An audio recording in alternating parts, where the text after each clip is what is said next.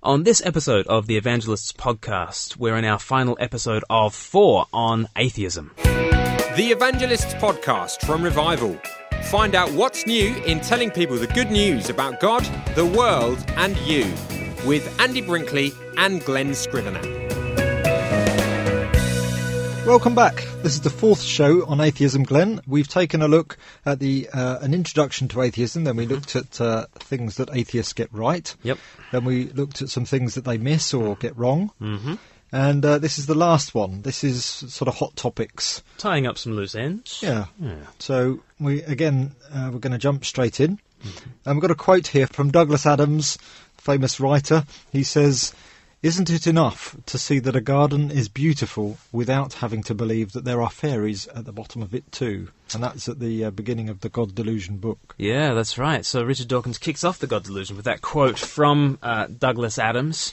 And, uh, and I think it, it shows sort of a, a certain mindset when it comes to faith and religion and that kind of thing, where people think, okay, Christians and other believers like Christians, we just believe in fairies. We just believe that there are pockets in the world of weird stuff, and we we get really interested in that weird stuff. These you know fairies and pixies and hobgoblins and that kind of thing.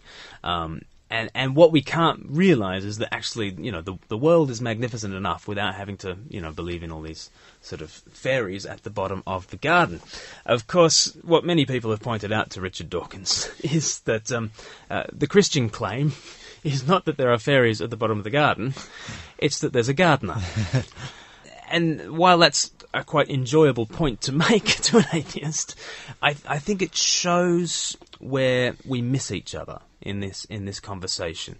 Because sometimes Christians do come across as though we, we kind of are children of the Enlightenment and we believe in a double decker universe. And uh, you know on on the on the ground floor of the universe just normal things happen. They grind along according to iron laws of physics and that kind of thing. But we believe there's an upstairs. And in the upstairs bit all these weird things happen. And so we, we kind of we grant to the atheist yeah sure you know run run free on the ground floor but you're missing out because there's an upstairs bit as well. Um, And a downstairs. and that's it. You've got the triple decker universe. Yeah. Um, whereas I, I think the Christian claim is, is far more, yeah, that there's, there's a gardener to the garden that who has shot through the whole physical world, the whole natural world, everything about the world is shot through with the glory of Jesus. Um, the earth is filled with the glory of the Lord, uh, says Isaiah six. Um, so yeah, we we don't really we don't really think of there are the, there are pockets of supernatural events and then other natural events. That whole division between supernatural and natural is such a product of the of the Enlightenment anyway. We believe not just in uh, sort of a, a God up there, but we believe in in the triune God who who by his spirit is is present everywhere and and through the glory of the Lord Jesus makes his presence and personality felt in all things. Um, it's it's not that there are fairies at the bottom of the garden. So then, uh, here's a question that uh, my daughter's been asked by her friends and perhaps by her friends' parents. Um, who made God? Who made God? She's seven, is she? Eight. She's eight. Yeah, yeah, yeah. Kids ask the best questions, don't they? And you, um, you can't bluff a kid if you don't, if you don't know the answer. They'll see straight through you. Who made God? I guess one one way forwards in in this discussion is just to say, look, everyone believes that something is ultimate. Okay, we all believe that if you wind back the clock as far back as you can wind back clocks, something is there. Or, or you might believe that nothing is there, right? You might believe that nothing is there in the beginning, uh, in which case it's not just a, a question of who made God, it's a question of who made the universe and how did that happen. And again, as we said last week, the miracle of getting everything out of nothing is so much greater than the miracle of the virgin birth. It's the virgin birth of the cosmos. It's, it's ridiculous. But so you've so you've either you've got something that's infinitely old. You've got something that goes back to ultimate reality. Is it the physical universe or is it God's? And and I guess the the Christian is just saying we've got good news for the world. We're we're saying that what is ultimately true and, and old and ancient and, and, and throbbing away um, behind and beneath all things is a God of love. Father, Son, and Holy Spirit together, um, they are the ones who have always been there. And then, you know, the atheist says, yeah, yeah, but who made that God? And you say, well, no, come on. We've all got this issue. We've all got this issue. Something is infinitely old. Even if you say it's nothing, and then you, you just create bigger problems for yourself. something is infinitely old. We've got the good news of saying that something is a community of love, and you're invited. That's the good news. Now, Richard Dawkins um, says uh, he, he's got kind of a take on the who made God question in the God delusion, where, where he says, um, uh, if, you, if you posit God, that's not an explanation. Because if God is posited as the explanation for the universe, then he is more complex than what you're trying to, to explain. You're trying to explain the universe. You've posited God as an explanation for the universe, but God is more complicated than universe, so he's no kind of explanation at all, is he? Which is a, quite silly argument, really. I, I love Terry Terry Eagleton gave a, a review of the God delusion, um, in the uh, the London Review of Books, I think is it is. Um, you can edit that out if it's not. Um, Terry Eagleton said um, uh, his opening line in this review of the God Delusion. He said, "Imagine someone holding forth on biology whose only knowledge of the subject is the Book of British Birds, and you have a rough idea of what it feels like to read Richard Dawkins on theology." Um, so Dawkins is basically, you know, he's a scientist and he's into physical processes causing other physical processes, and he wants to discover, you know, more ultimate physical processes that explain the, the, the less ultimate physical processes. And, and, and he's sort of saying, well, God would be a very, very complicated physical process, so um, that's no kind of explanation. But, uh, of course, he's thinking about God as uh, kind of like a process within the natural world. And if that's true, then yeah, I, I suppose he is more complicated than what we're trying to explain him uh, about him. But but if God is a personal agent who is beyond the universe, then Richard Dawkins' claim makes no sense at all. If you point to you know a combustion engine and say, "Gosh, that's that's a very you know complicated thing. What explains that?" And I mm. point to the inventor of the combustion engine. You say, "That's no explanation. He's much more complicated than the combustion engine." You think, "What's going on there?" if if you've got a personal agent who is responsible for these things, then of course, in, in one sense, they're going to be more complex. But of course, throughout the history of, of theology, actually, God's simplicity has been a, a very common theme in all theology. And what, what theologians have always meant by God's simplicity rather than complexity is that He's not made up of parts. There mm. aren't a whole heap of moving parts that go to make up you know, the living gods. Mm. Father, Son, and Holy Spirit are bound together eternally in love and united as one eternally in love. They're not sort of made up of parts mm. uh, that need explaining. So, on on the whole "who made God" thing, I, I think the, the first thing to do is just to say to people: listen, everyone thinks something is infinitely old and ancient and ultimate. The good news is we're saying that that is a community of love, Father, Son, and Holy Spirit, and that's the best. That's the best ultimate reality that the world has ever known. Mm. Okay, then. Uh, miracles break laws of nature. They can't possibly happen. Yeah.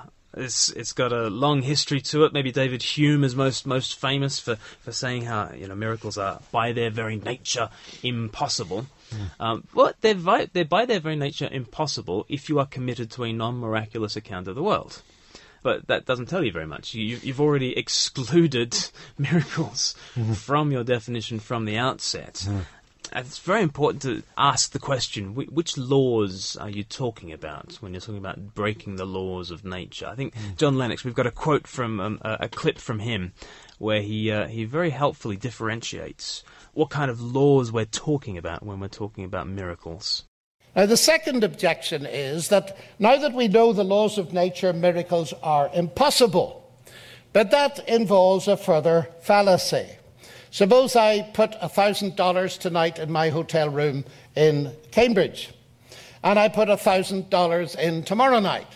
One plus one equals two, that's $2,000. And on the third day, I open the drawer and I find $500. Now, what do I say? Do I say the laws of arithmetic have been broken or the laws of the United States have been broken? well, you obviously got the point. But see how important it is. First of all, it's telling you that law means a different thing in both cases, in each case. Secondly, how do you know the laws of the United States have been broken? It's because you know the law of arithmetic. If you didn't know that, you wouldn't know the other. Now, you see, it's not the laws of arithmetic have been broken, but what they tell you is that somebody has put their hand into the drawer. That is, something has come in from outside the system because it wasn't a closed system. This is crucial. You see, I believe in the laws of nature. Indeed, God, who's responsible for them, created an orderly universe. Otherwise, as I said before, we'd never recognize an exception. But God is not a prisoner of the laws. They're not like the laws of the United States. God, who set the regularities there, can himself cause an event. Of course he can. What's to stop him doing that? You see, what Christians are claiming about the resurrection of Jesus is not that he rose by some natural processes. No, they say that he rose because God injected enormous power and energy from outside the system. Now, unless you have evidence that the system is totally causally closed, you cannot argue against the possibility of miracles. So it's a great analogy, isn't it? If the money is missing from the top drawer, then it's not because the laws of arithmetic have been broken, it's because the laws of, of the country have been mm. broken. Um, in what sense do miracles happen in the world? Um, not, not that, you know, fundamental laws of, of reality have been broken, but that there has been an intervention. Someone who is able to has stepped in and done something with his world. And, and if God exists, then to say that he can't step in in that way is absolutely ridiculous. Mm. The, the, the, whole miracles can't happen thing assumes what it sets out to prove. It assumes a non miraculous account of the world in which that stuff doesn't happen. But if you if, if you believe that there is a personal God who is hands on and, and can interact with his world, then of course miracles aren't an impossibility at all. And at that stage, you, you just then need to ask the question: Well, have miracles happened? Mm. Um, not could they happen or could they not happen. You're you're involved in worldviews when you're talking about that that can't really be tested. You hmm. know, at that moment, what you should really ask the question is: is has a miracle actually occurred? Mm. And at that point, I'd ask people to have a look at the resurrection. Mm. You know, see do do you think someone walked back from from the grave? Have a look at this with an open mind, thinking that okay, within the Bible, it, it seems like this is a fulfillment of a whole story that's being told about a God who interacts with the world, who enters into our death and transforms it and moves things beyond. Within that story, doesn't that miracle make sense? Do you think it happened? If it did, then that uh, validates the, the whole story being told. But mm. don't don't just ask, could miracles ever happen? Ask the ask the specific question: Has this miracle actually happened? Mm. Okay, well, the next one. Um, science, doesn't it rule out God because all the mysteries have been explained? Yeah, and that's sort of around the idea of the God of the gaps. We've all probably heard of the God of the gaps now. That uh, because science is, you know, progressing on and and uh, vanquishing all ignorance in its onward march towards progress and daylight, and you know, and in the in the darkness has been superstition and religion who have thought, oh, we don't know what things are, we're, we're going to call that thing God. Mm. And evermore, as science has progressed, there's been ever less space for God to exist in. Uh, it's this God of the gaps who is ever shrinking. Now, whatever God science rules out, in that sense, is, is not my God and not worth following in, in any way, shape, or form. A God, a God of the gaps is uh, a ridiculous God, and certainly not the God of the Bible. Certainly not the God of Jesus. We believe in a God of the whole show, not a God of the gaps, a God of the hmm. whole show, a God beyond the whole show. And and when you when you think about understanding more about the universe, what you're understanding is more of the mechanism by which this world operates. But if I understand a mechanism, that doesn't make me that, that doesn't reduce my wonder at the maker. Mm you know, if I see the combustion engine and it's working and it's ticking along and it's going brilliantly, and I understand how the bits of the engine work together, does that does that make me think, ah, yes, well, we don't we don't need an engineer, you know, we don't need an architect of all this. Um, to explain mm. the mechanism does not reduce our wonder at at the maker, and you know, when when Johannes Kepler you know, understood the, the great truths of astronomy and, you know, saw about the, the planets in their orbits and, and circling around the sun, um, did that make him think, oh, right, well, we don't need God now? Because I've, I've figured out their orbits. Worked it all out. Uh, No, what, it, what he said is, I'm thinking God's thoughts after him. It, it increased his wonder. It, it made him, you know, ever, ever more praising uh, of the God who is the God, not the God of the gaps who's just become smaller, but the God of the whole show, whose mind he has just sort of accessed in, in some way. Stephen Hawking, at the en- end of his uh, brief history of time, says, you know, if we know everything, we'll know the mind of God. You know, he's since said some different things about about God recently, but but that's certainly one way that you can look at science, and I, I think that's that's the way a believer looks at science. We've we've understood more of the mechanism. Let that make us praise the Maker. So no, science does not does not rule out God at all. And of course, we did the uh, episode on the big questions and what about science? That was episode nine. So, Glen, what about evolution? Because many atheists would believe in evolution. Um, I mean, it would be right to say even some Christians believe in evolution. So, what about uh, what about the origin of life? Yeah, uh, what what to say when that question comes up, and and and it's interesting you say what, what to say on the origin of life. It's interesting that I mean evolution actually only answers the question about the origin of species, which is very interesting. So Charles Darwin didn't didn't attempt to tell you about the origin of life. His theory assumes life and then talks about how speciation happens and and and, and all of that. So um, it doesn't tell you the origin of life. It doesn't tell you the origin of the cosmos. It doesn't, at the other end, tell you about the origin of consciousness and mind and that kind of thing. It tells you a very limited thing, the origin of the species. And, and even if, even if you think that Charles Darwin has absolutely nailed it and absolutely given you um, the origin of the species, that origin question is the least of our worries when it comes to origins questions. The origin of the cosmos, the origin of life, the origin of consciousness, all, all those issues are, are far bigger in terms of, of their importance for our, for our lives and for our understanding of the world. Um, and none of those origins questions can be answered by Darwinian evolution, by survival of the fittest. They, they can't be. So even if you think you've got, you know, the origin of the species nailed, uh, you've still you've still got those three other origins questions: origin of cosmos, origin of life, origin of consciousness.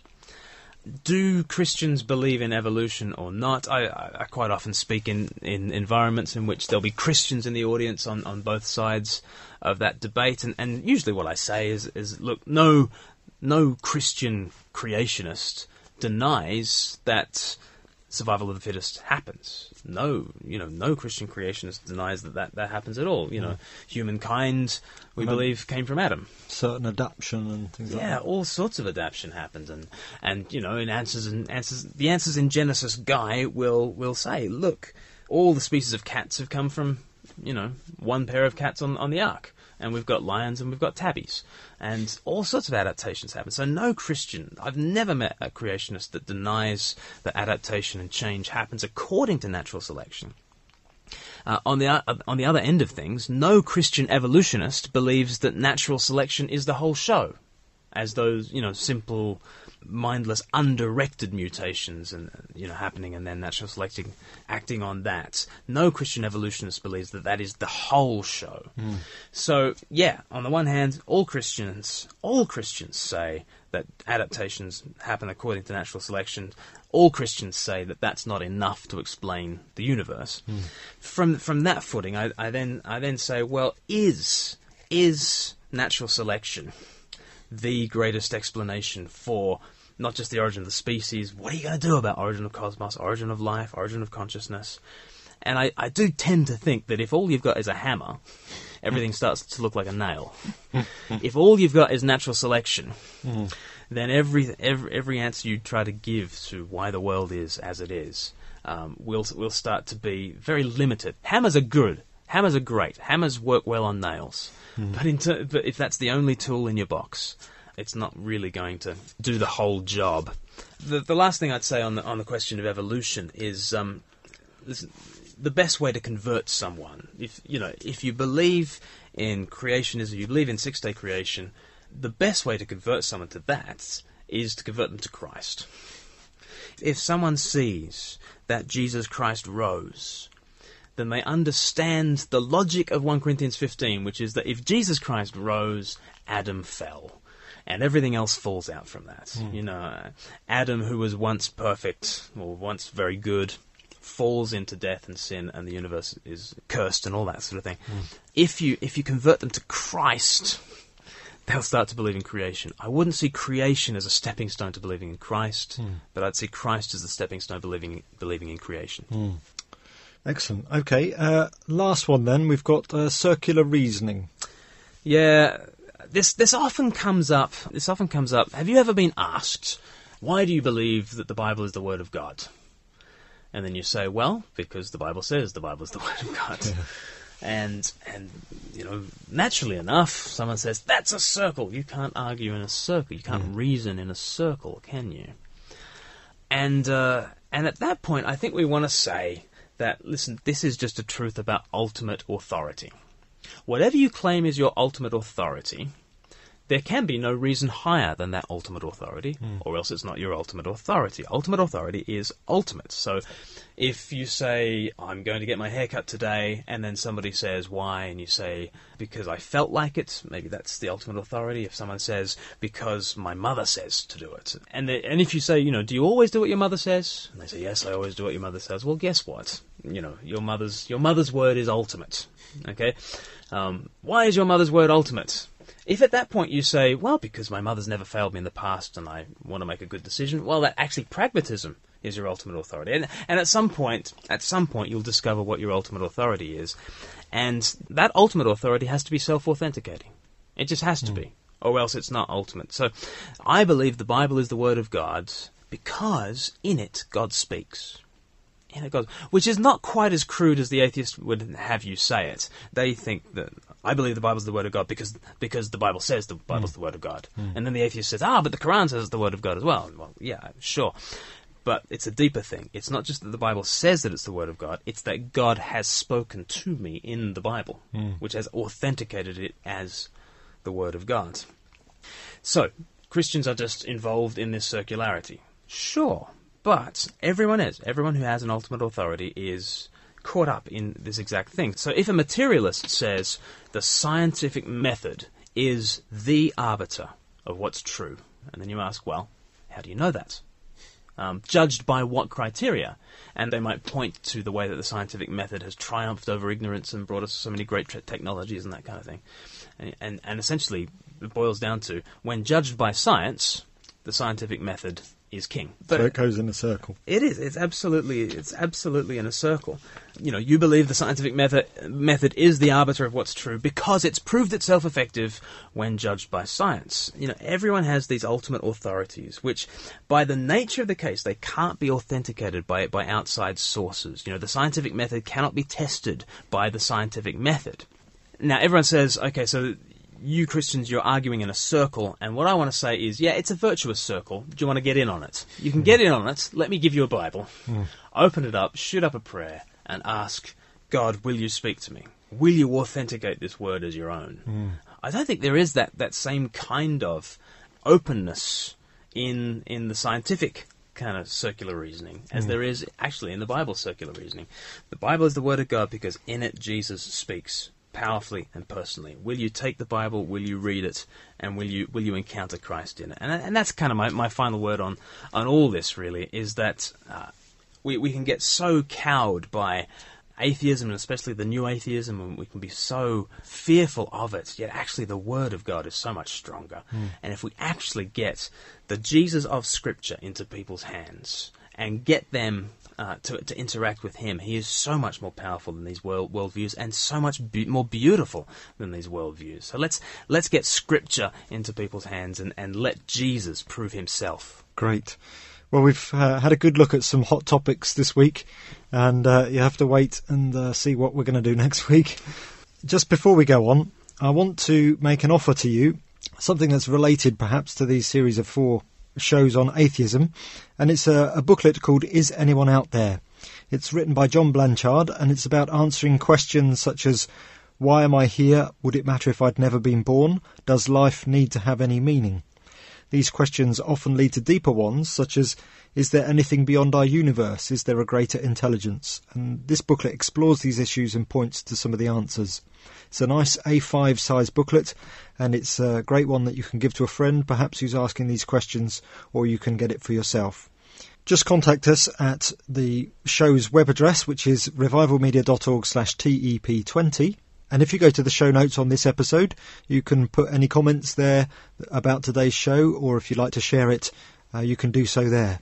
If you like listening each week, we would also appreciate a rating and review on iTunes. Just go to revivalmedia.org slash iTunes. That will take you directly to the place where you can leave us a review and rating. Uh, Thanks very much for listening, and we'll catch up with you next time. See you next time.